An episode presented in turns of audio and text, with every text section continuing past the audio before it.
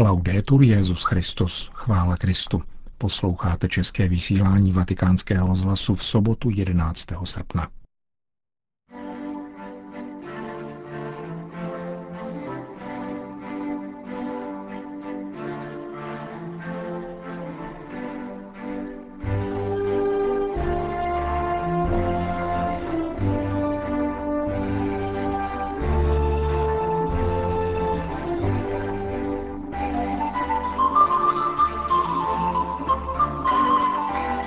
Když doběhnete tam, kam jsme my ještě nedošli, mějte trpělivost čekat na nás, jako čekal před prázdným hrobem Jan na Petra. Řekl Petrův nástupce italské mládeži, která připutovala v sobotu odpoledne do věčného města. Mimořádné setkání vám přiblížíme v dnešním pořadu, kterým provází Milan Glázer.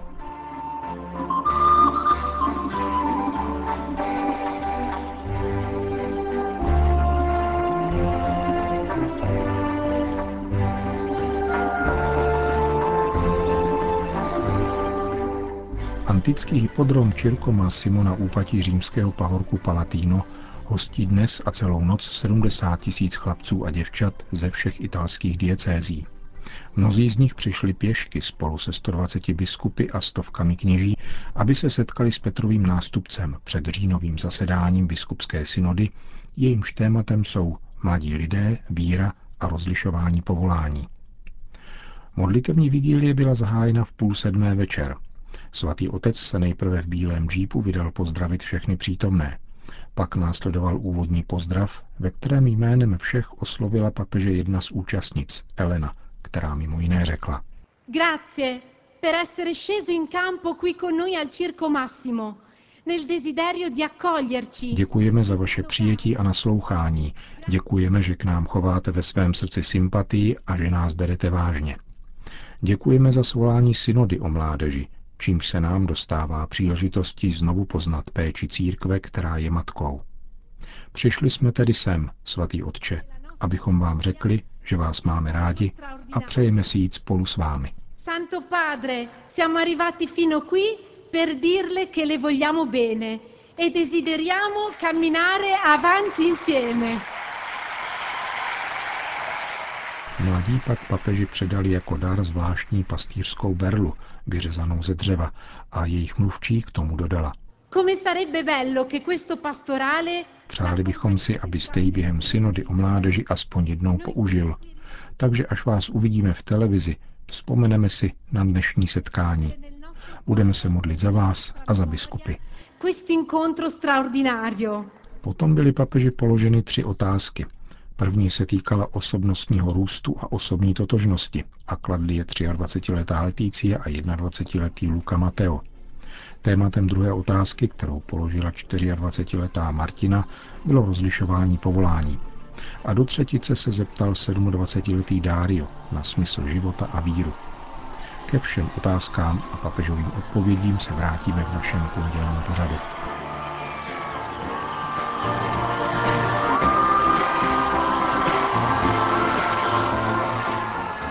Sobotní setkání s papežem Františkem na římském prostranství Circo Massimo se končilo bohoslužbou slova.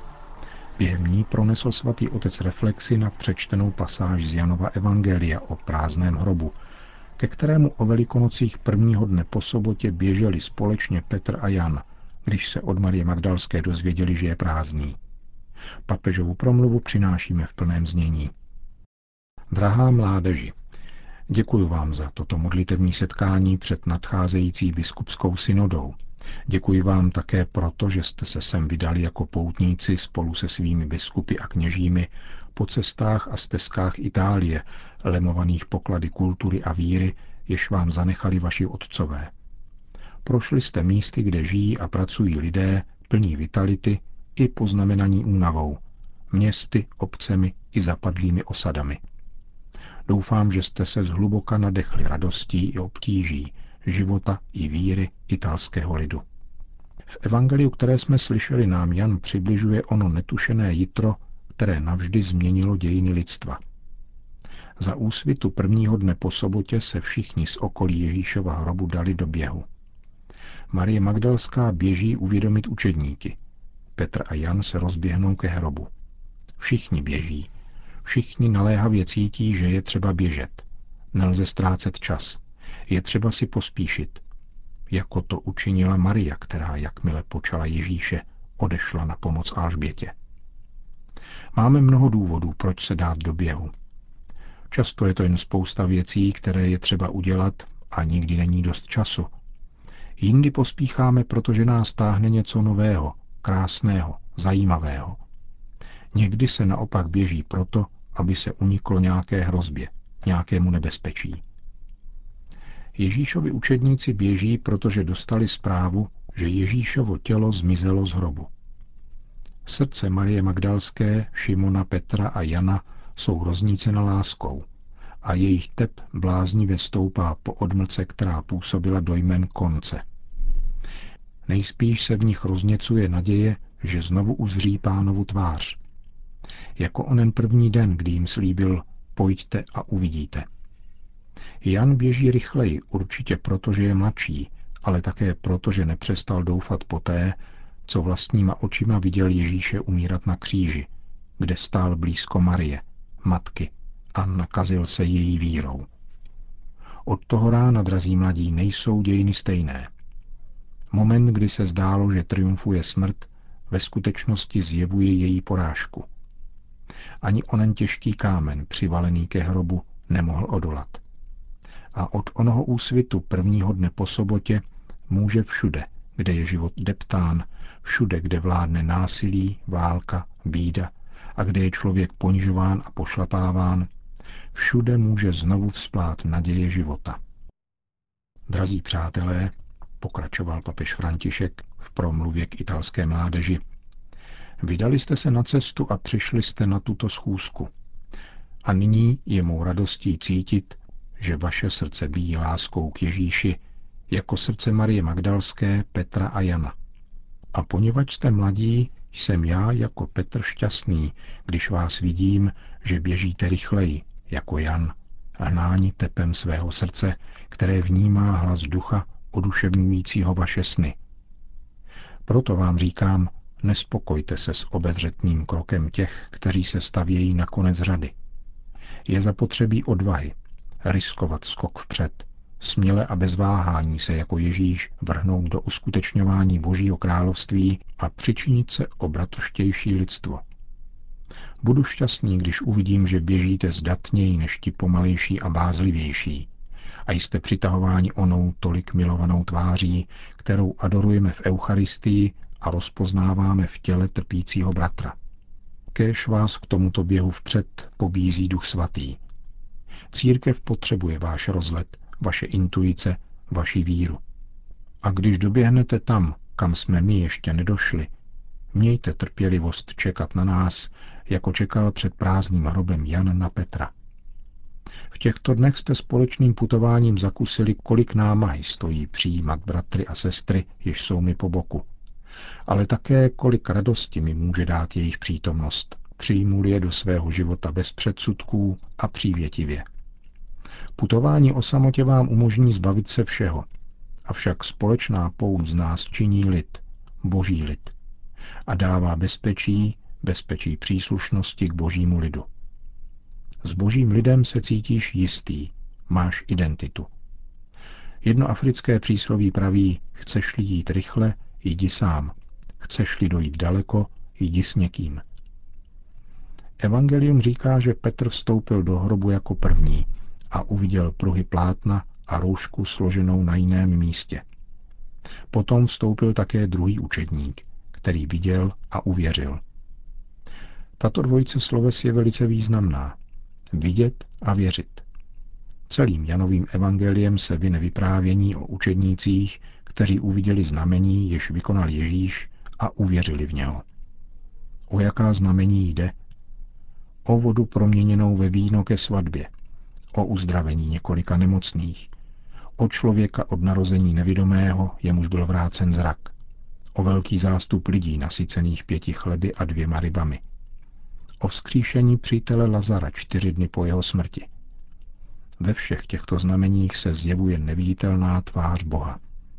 Není to vznešená božská dokonalost, kterou znázorňují a vyzařují Ježíšova znamení, nýbrž příběh lidské křehkosti, která se setkává s milostí, jež pozvedá.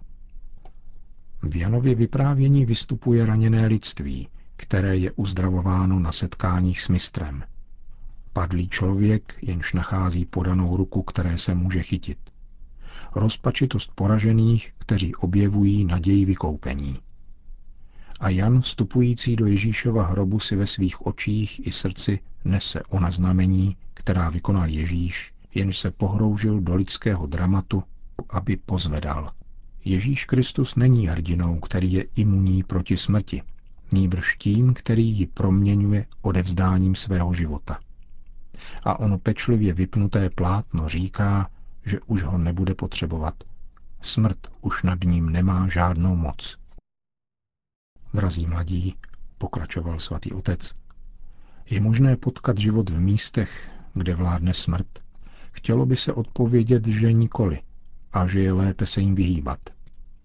A přece právě toto je revoluční novost Evangelia, že totiž prázdný Kristův hrob se stává tím posledním znamením, které vyzařuje definitivní vítězství života.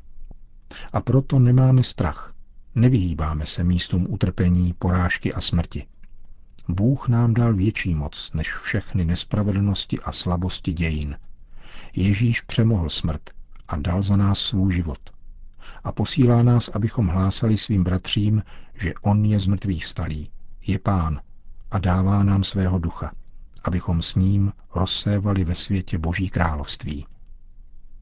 Kolik hrobů dnes čeká na naši návštěvu? Kolik raněných lidí, včetně mladých, nosí svoje utrpení jako zapečetěný balvan. Mocí ducha a Ježíšova slova můžeme tyto balvany odvalit a nechat vstoupit paprsky světla do temných roklí.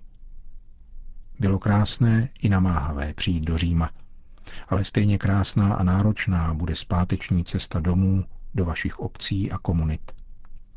Vydejte se na ní s důvěrou a energií milovaného učedníka Jana. Ano, v tom je celé tajemství, že totiž jsme a víme, že jsme milováni jím, Ježíšem, pánem. Pak se ze života stane vydařený běh bez úzkosti a beze strachu. Běh k Ježíši a k bratřím se srdcem plným lásky, víry a radosti. To byla papežova promluva ze sobotní modlitevní vigílie s italskou mládeží na římském antickém hypodromu Circo Massimo. Bohoslužba slova, po níž papež odjel do Vatikánu, zahájila noc římských kostelů, v nichž byl pro 70 tisíc mladých lidí připraven bohatý program. Ráno se všichni odeberou na svatopetrské náměstí, kde pro ně bude předseda italské biskupské konference kardinál Gualtiero Bassetti spolu s více než stovkou biskupů sloužit nedělní liturgii. V jejím závěru pak mladé účastníky opět osloví Petrův nástupce.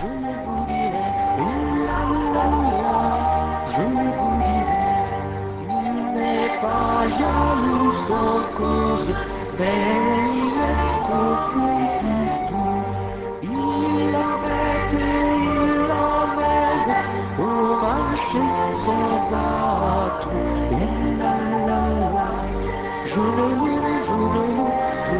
dire, la la la, je ne vous dirai, et la la la, je ne vous dirai. Končíme české vysílání vatikánského rozhlasu. Chvála Kristu. Laudetur Jezus Christus. thank you